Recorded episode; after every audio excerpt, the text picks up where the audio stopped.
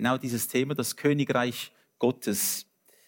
Jesus hat dir gesagt, einmal in Matthäus 6, 33, trachtet aber zuerst nach dem Reiche Gottes und nach seiner Gerechtigkeit und dies alles wird euch hinzugefügt werden.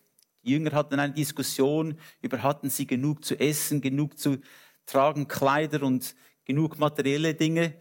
Und dann hat Jesus gesagt, ja, trachtet zuerst nach dem Reich Gottes, nach seiner Gerechtigkeit und dies alles wird euch hinzugefügt werden. Dieses Thema über das Reich Gottes ist eigentlich das häufigste Thema, das vorkommt in den Evangelien.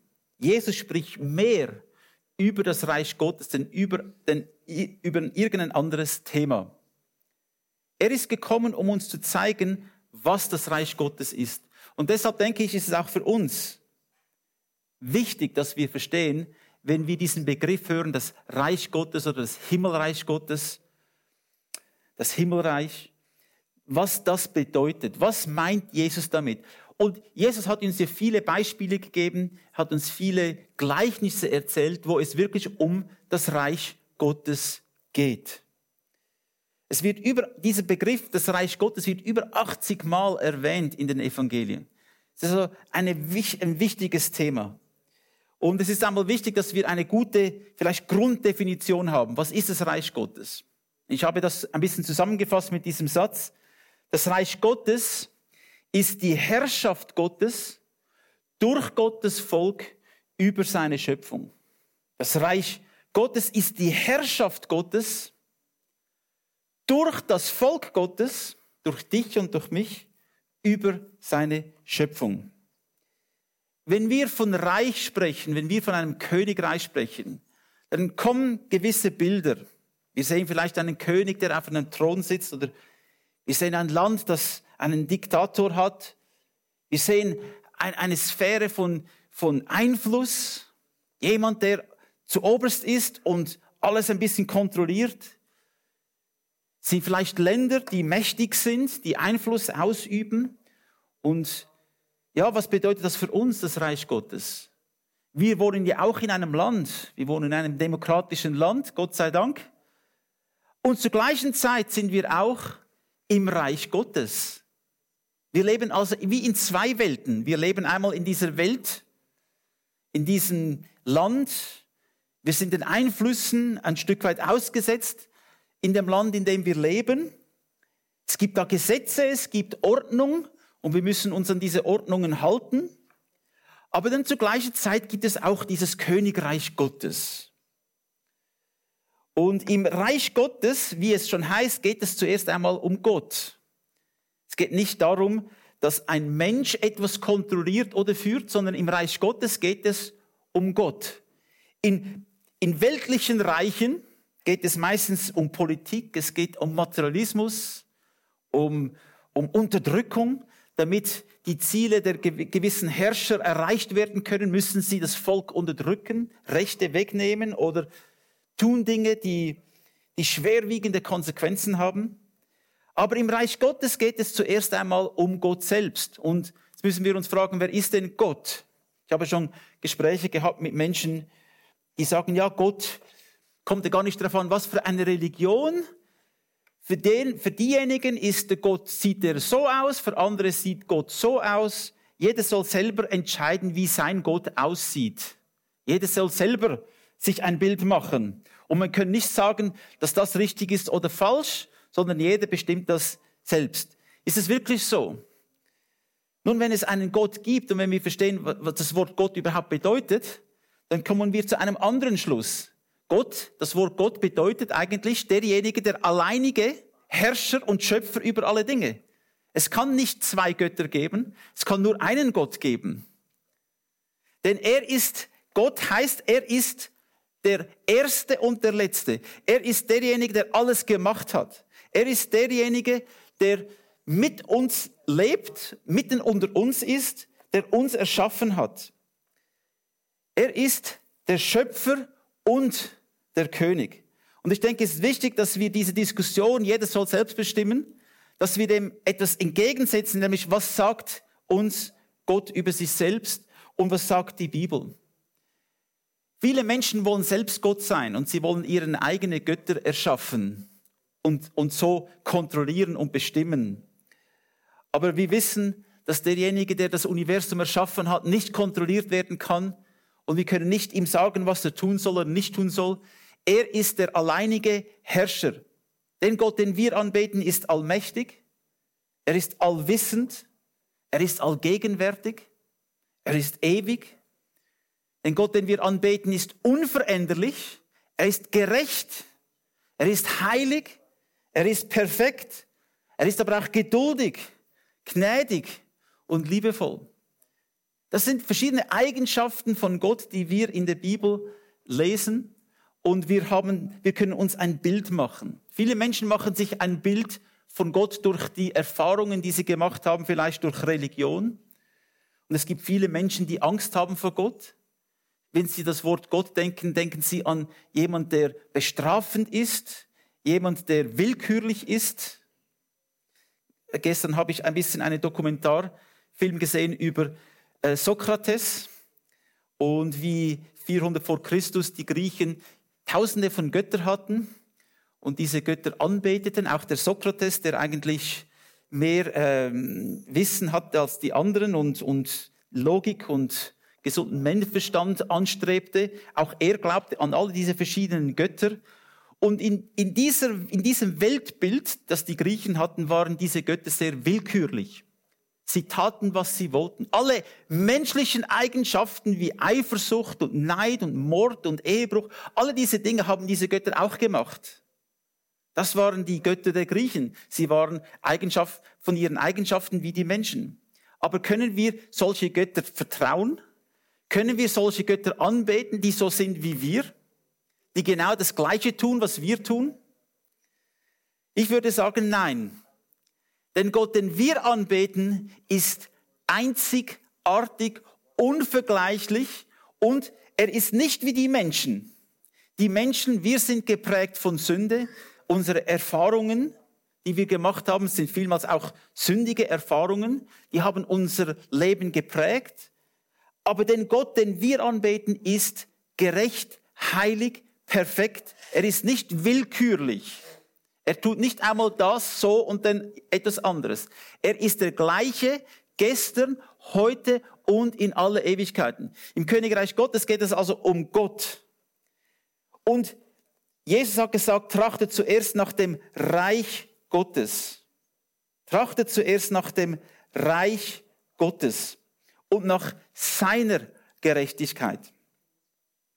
Ich möchte euch einfach ermutigen, dieses Bild von Gott in eurem eigenen Herzen immer wieder zu erneuern, indem ihr das Wort Gottes liest, indem ihr ja mit Gott spricht, Gemeinschaft hat mit ihm.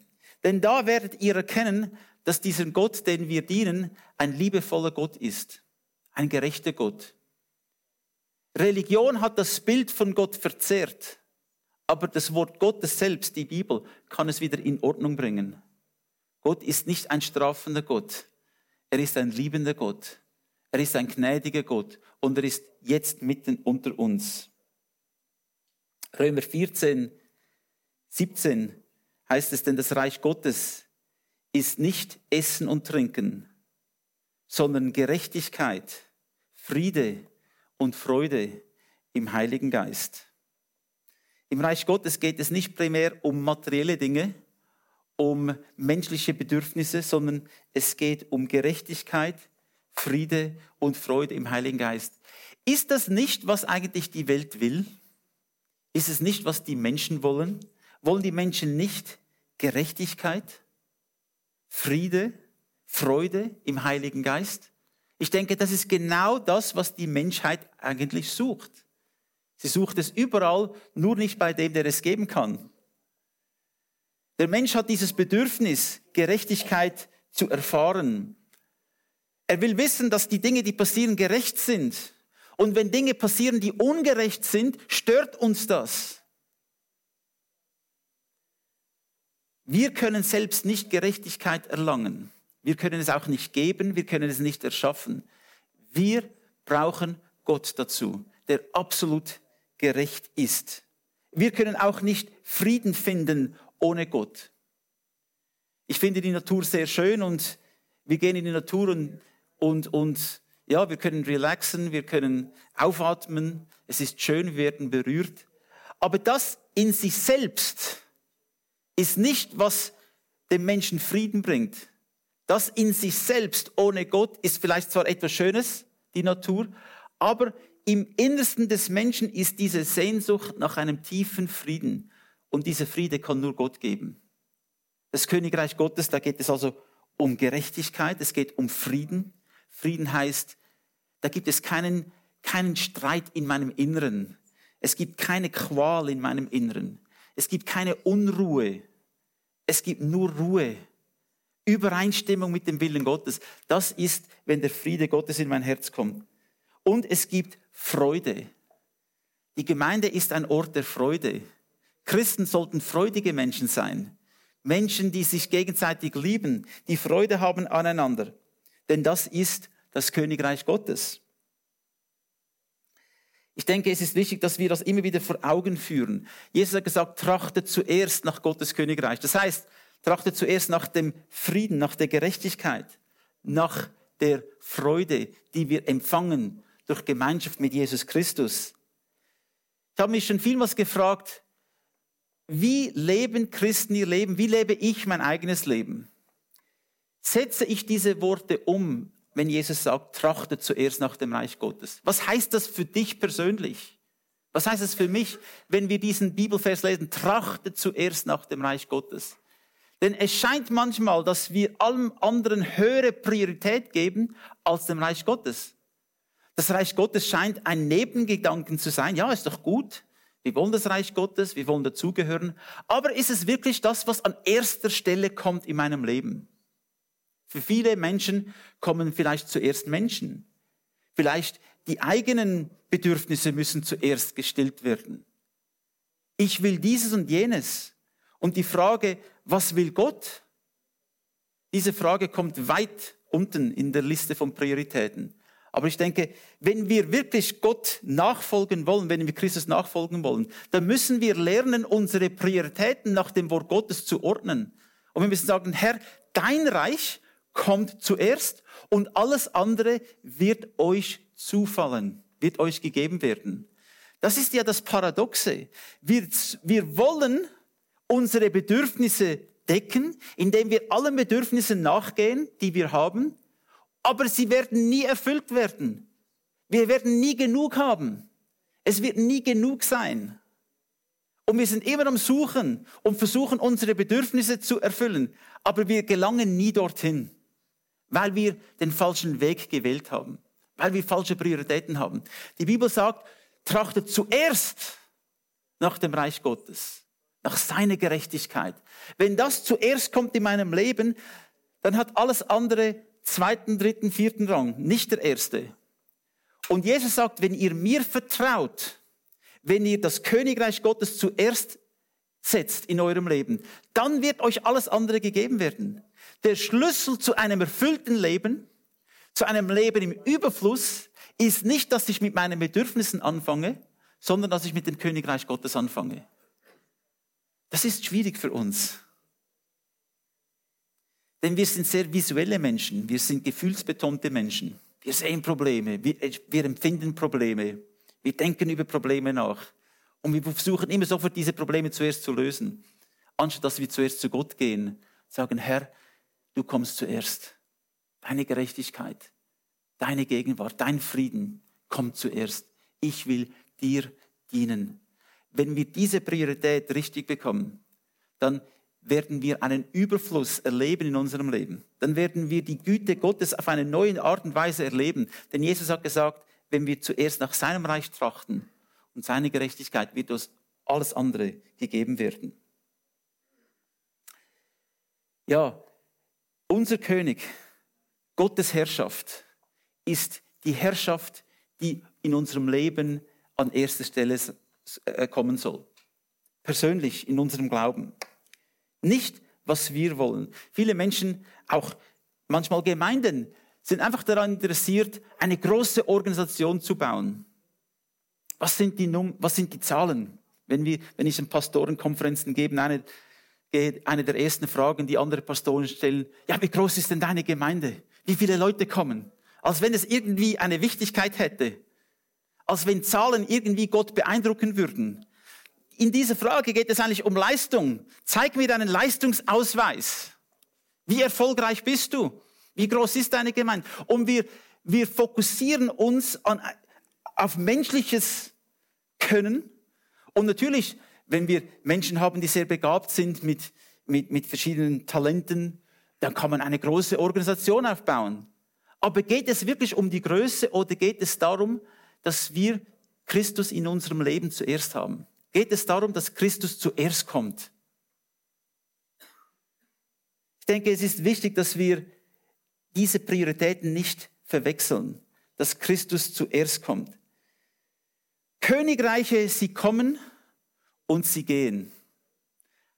Einmal gab es die Schweiz nicht und die Schweiz entstand irgendeinmal, ist gewachsen, ist zu diesem Staat geworden, den sie heute ist und irgendeinmal gibt es die Schweiz nicht mehr. Mächtige Königreiche sind gekommen und sind gegangen. Aber das eine, das immer bleibt, ist das Königreich Gottes. Der Nebukadnezar hatte einmal einen Traum. Und diesen Traum hatte ihn sehr beschäftigt. Er wusste nicht, was er bedeutete. Und auch seine Weisen und, und Sterndeuter und Astrologen hatten keine Ahnung, was dieser Traum wirklich bedeutete. Er konnte sich nicht einmal wirklich daran erinnern. Er hatte nur noch diese, diese Furcht. Und er hatte gesagt, ihr sollt mir sagen, was ich geträumt habe. Sie sagen, erzähle uns den Traum, dann können wir sagen, was es bedeutet. Aber das kann ich nicht. Erzählt mir, wenn ihr wirklich so gut seid, wie ihr sagt, erzählt mir, was ich geträumt habe. Das konnte niemand. Niemand konnte ihm den Traum erklären. Und da wurde er so zornig, dass er sagte, ich, ich werde euch alle eliminieren. Kopf weg. Und das hat auch den Daniel betroffen. Er war auch einer von diesen Sterndeutern. Aber er ist dann auf die Knie gegangen und hat zu dem Gott gebetet, der Himmel und Erde erschaffen hat. Er ist zu demjenigen gegangen, obwohl er in der Gefangenschaft war, der bei ihm war. Und dann hatte er in der Nacht einen Traum, den Traum des Nebukadnezar. Und bevor der Nebukadnezar diese, Schrift, diese Schriftgelehrten, diese Sterndeuter äh, köpfen konnte, ist er zu ihm gegangen und hat ihm gesagt, im Daniel 2, 31 bis 35, du König, saß auf einmal eine gewaltige Statue vor dir. Es war eine furchterregende Erscheinung, denn sie war riesig groß und ihr Glanz blendete. Der Kopf der Statue bestand aus gediegenem Gold. Brust und Arme waren aus Silber, Bauch und Lenden aus Bronze. Deine Beine, die Beine aus Eisen und ihre Füße zum Teil aus Eisen und zum Teil aus Ton. Während du sie noch anschautest, brach auf einmal ohne Zutun einer Menschenhand ein Stein los oder ein Felsen. Er traf die Füße der Statue, die aus Eisen und Ton bestanden, und zerschmetterte sie. Da wurden Eisen und Ton, Bronze, Silber und Gold miteinander zu Staub zermalmt. Auf einmal waren sie wie die Spreu auf dem Dreschplatz im Sommer. Der Wind trug sie fort und es war keine Spur mehr davon übrig. Aber der Stein, der die Statue zerschlagen hatte, wuchs zu einem riesigen Berg, der die ganze Erde ausfüllte. Was für ein Traum. Daniel hatte ihn auch geträumt und hat ihm dann die Erklärung gegeben. Er hat gesagt, das sind Königreiche. Du bist das Haupt von Gold. Du bist der Mächtigste. Du äh, stehst zu oberst. Nach dir kommt ein anderes Königreich und dann wieder ein anderes und so weiter.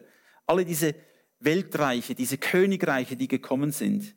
Wir können uns gar nicht vorstellen, wie schön und wie herrlich und wie mächtig diese Dinge gewesen sind. Der Nebukadnezar hat einmal sein Reich angeschaut, diese hängenden Garten in Babylon, und hat gesagt, ich habe das erschaffen. Durch meine Kraft. Ich bin verantwortlich für all diese Herrlichkeit. Und in diesen Momenten, wie Daniel vorausgesagt hatte, wurde der Nebukadnezar wie zu einem Tier. Und für sieben Jahre hat er Gras gefressen auf dem Feld. bis er erkannte, dass es nur einen Gott gibt, der Gott der Himmel und Erde erschuf. Und alle werden sich ihm beugen.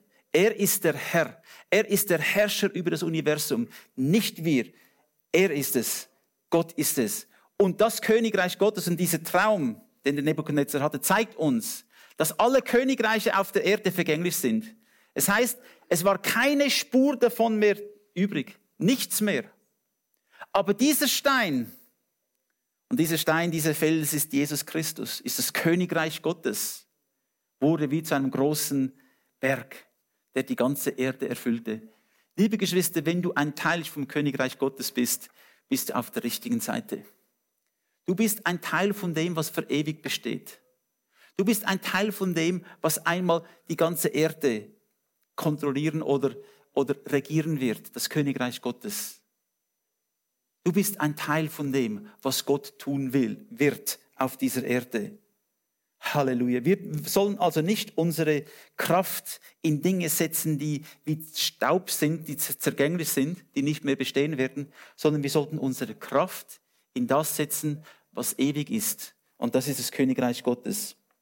Im 1. Chronik 29.11 lesen wir, Dein Jahwe ist die Größe und die Stärke und der Ruhm und der Glanz und die Pracht, denn alles im Himmel und auf der Erde ist dein. Dein Jahwe ist das Königreich. Du bist über alles erhoben als Haupt. Halleluja. Erkennen wir das? Sehen wir Gott so, dass er der Höchste ist, der König aller Könige, der Herr allen Herren? Und du und ich, wir sind eingeladen, ein Teil dieses Königreiches zu sein. Im Markus 1.15 lesen wir, die Zeit ist erfüllt und das Reich Gottes ist nahe gekommen. Tut Buße und glaubt an das Evangelium. Das Reich ist nahe gekommen. Das Reich ist heute mitten unter uns.